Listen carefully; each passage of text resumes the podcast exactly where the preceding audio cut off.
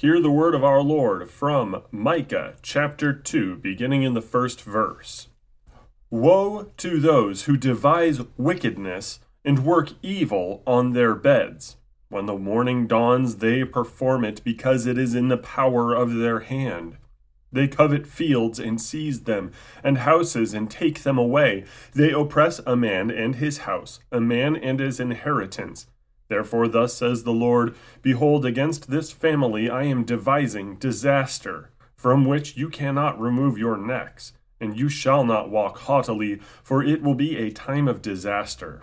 And that day they shall take up a taunt song against you and moan bitterly and say, We are utterly ruined. He changes the portion of my people, how he removes it from me. To an apostate he allots our fields. Therefore you will have none to cast the line by lot in the assembly of the Lord. Hear the word of our Lord again from Proverbs chapter 6, starting in the 16th verse. There are six things that the Lord hates, seven that are an abomination to him haughty eyes, a lying tongue, and hands that shed innocent blood a heart that devises wicked plans, feet that make haste to run to evil, a false witness who breathes out lies, and one who sows discord among brothers. This is the word of our Lord. Thanks be to God. What can we say about the Qumran community? What can we say about the Dead Sea Scrolls? After having spent 32 installments reading all of them to you, and having done my homework as to the nature of this desert community, I can only conclude that this was an evil cult whose writings belong in the dustbin of history. Their influence must be counteracted, and the memory of them ought to be blotted out, with the exception of a salutary warning for all Christians everywhere to mark and avoid Qumran and Qumranism. Why is that, you might ask? If we go back to our Proverbs reading that we just had here, what do we say? There are six things that the Lord hates, seven that are an abomination to him. Let's go over this because Qumran perfectly fits the bill. Haughty eyes. Qumran engaged in race worship. They truly believed and even said explicitly that one of their hopes, their dreams, and their goals was to see every last Gentile dead. Because they were so special, you see, and the Gentiles were just so unspecial. It was race worship and therefore severe idolatry. God hates it. A lying tongue these are people who took the word of God in the Old Testament and mangled it to force it to say what they wanted. These are people who lied through their pseudepigrapha, claiming to be somebody like Moses or Amram or Jeremiah or any number of other people in order to make dead men say what they wanted. Oh, yes, lies are foundational to the Qumran community because to them, truth is about what gets you what you want, not what God has truly relayed to us in His Word.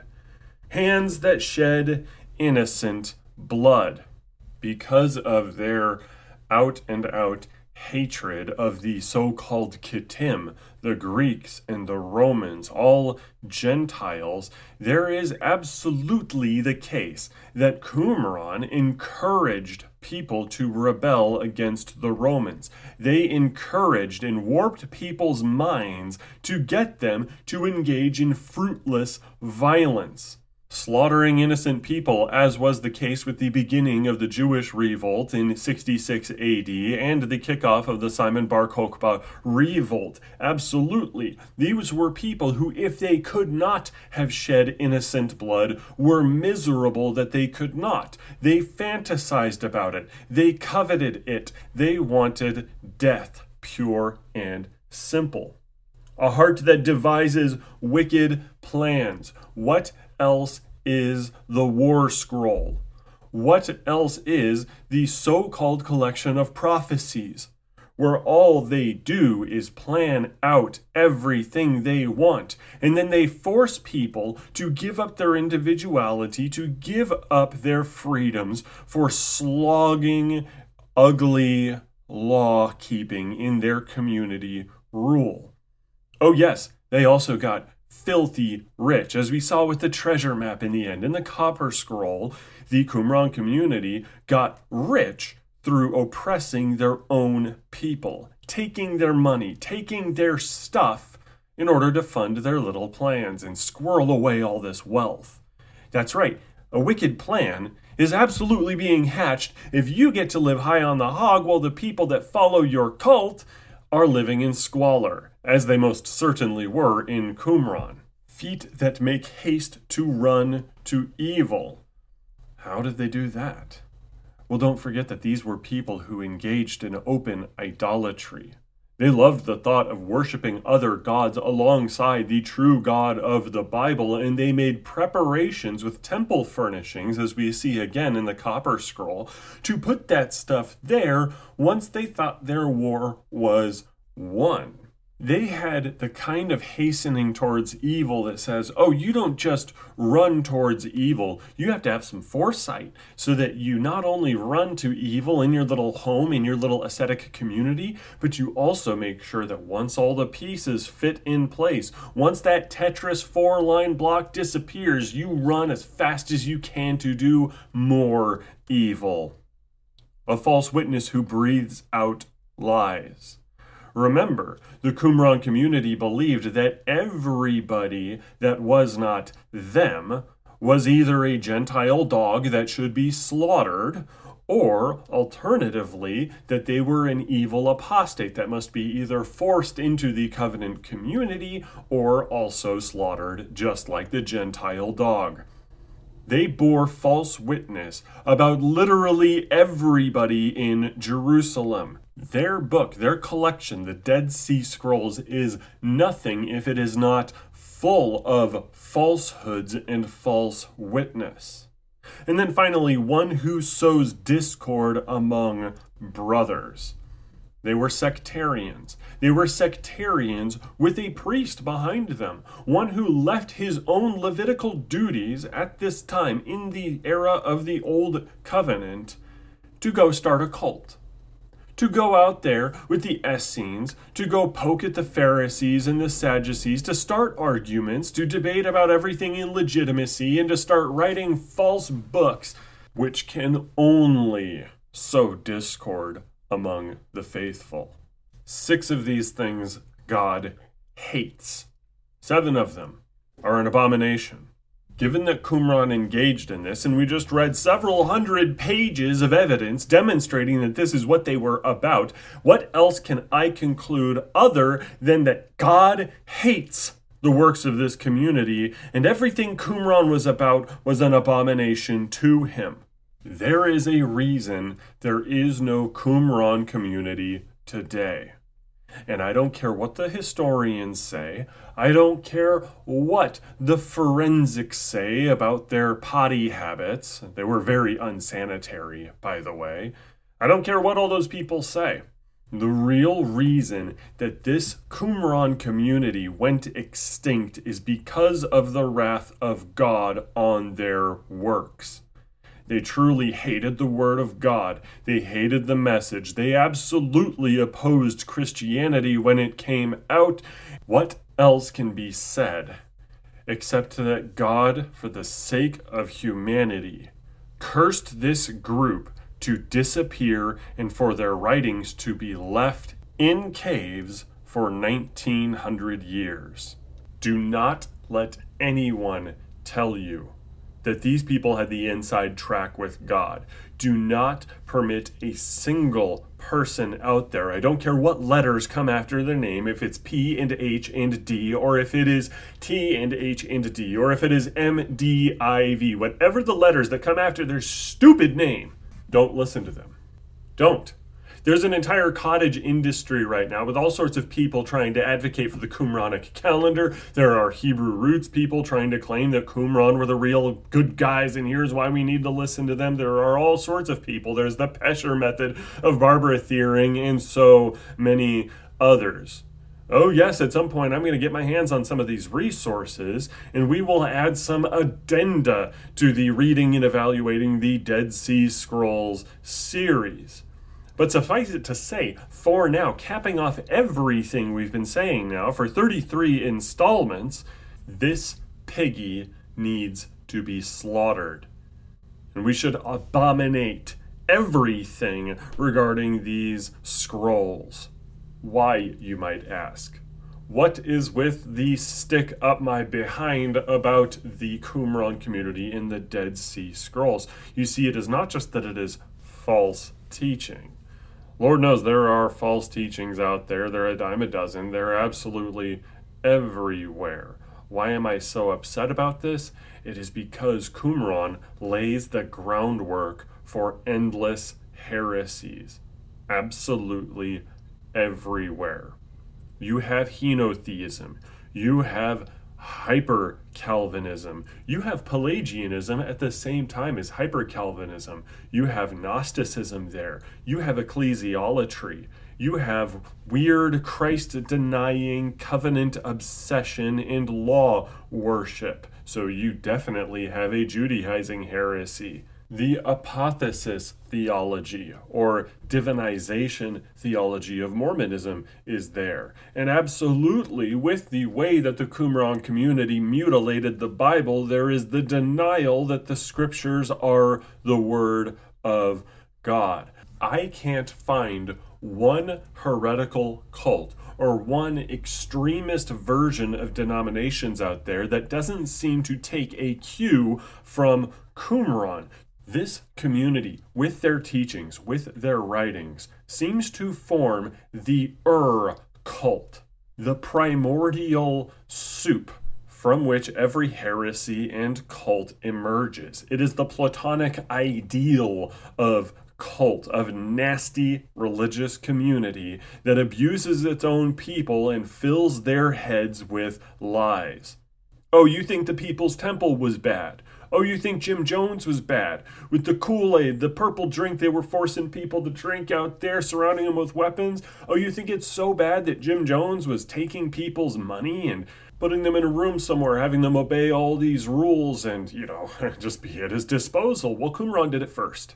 They were the very first to do this in the community rule. Give up all your stuff become our slave. Don't you ever say anything wrong to one of the council elders, or else we are going to put you out of the community and promise you that you are damned. Until you've done your extreme penance and found yourself in our good graces again. Oh, you think Mormonism is wrong. You disagree with Joseph Smith and Brigham Young paying mere lip service to the God of the Bible while adding tons and tons and tons of gods with this DIY morality of following their laws and their rules through the endless doctrine and covenant documents? Qumran did it first. Oh, absolutely. They were the very first to codify this and to say that this was moral and righteous, and we need to have images of other gods in the temple. They are the South Park Simpsons did it meme of cults. They did it first. They are the Unit 731 laboratory of war crimes against the Christian faith and against the scriptures. It seems to me the Qumran was the devil's cauldron wherein he started throwing ingredients into the pot to see what would stick, and it reemerged in the 20th century just to see how many people would glom onto this. And I don't believe that there is any coincidence that the Dead Sea Scrolls re emerged during that time. What was the number one motivation behind the Qumran community? If I had to hazard a guess, an educated guess, it would be feelings of total powerlessness. The Romans were in charge. After a brief respite from the Greeks being in charge, and the Persians before them, and the Babylonians before them. These were a people that were tired of others being in charge, and they were tired of seeing compromisers that were supposed to be fighting for them giving in to what their enemies wanted. Oh, yes, the 20th century is pockmarked all over with instances of hostile foreign groups ruling over host populations. It is absolutely a period of time when people were told and taught to hate themselves, to betray their own people, and to submit to a yoke of oppression. No wonder the devil pulled out the Dead Sea Scrolls during this time to tempt people to have the same hyper violent self worshipping ugly feelings and thoughts as the Qumran community, even going so far as to advocate for outright race worship. With promises of some sort of dispensational cleansing for a political kingdom on earth where finally you get to have your way and watch all the people you hate die in times of frustration, in times of oppression. This is a serious temptation. And the Dead Sea Scrolls come out at just such a time as this. And so they proliferate with the big, fat, ugly myth that these people in the Qumran community were faithful believers in the Bible. They were faithful scribes that copied the scriptures down for everybody to see. It was just so amazing. And that's how it gets you, it hooks you in. You start looking into the Dead Sea Scrolls, going, wow, they have a copy of Isaiah. What else did they teach? Oh, they taught about the giant scroll. Oh, they taught about Amram and Moses and Jeremiah. And oh my, look at how insightful they were about the Hasmonean dynasty and the Greeks. You know, this feels awfully similar to what my pastor was telling me about the millennium. Oh, this feels so, so similar to what he was saying about predestination oh my goodness, it, this has to be the truth. Maybe I should start learning Hebrew. Perhaps I should get circumcised. You know what? We should start reading the Talmud because there's there's a clear line of genealogical descent here where we could actually look at where these people are that have the inside track with God. Funny how that works. And the Dead Sea Scrolls function with the few copies of Scripture that are actual Scripture there as something of a gateway drug to the proliferation of false teachings and the mindset that gives birth to endless cults that was originally born in Qumran. This doesn't belong in museums. This doesn't belong in libraries. This shouldn't be republished. I should not have this copy here of the Dead Sea Scrolls in my hand. It shouldn't be a thing for us. Again, it should only exist as a salutary warning that this is what you don't do. This is what faith is not. The sheer frustration that people feel at their current circumstances, with the oppressors, with the lack of identity, with the evils of our age, that feeling of frustration, that feeling of powerlessness, should have a response of faith in Christ, of right conduct in our lives. It should be following the tack of what Jeremiah the prophet tells the exiles Do your best to be faithful where you are. Yes, I know it is hard. The only way out is through the improper response, the poor response, the heretical and ugly response that Qumran has of let's sit in a corner and fantasize about how one day God is going to kill all of my enemies and isn't that just going to be great? I can't wait to dance on their graves. That's going to lead you straight to hell.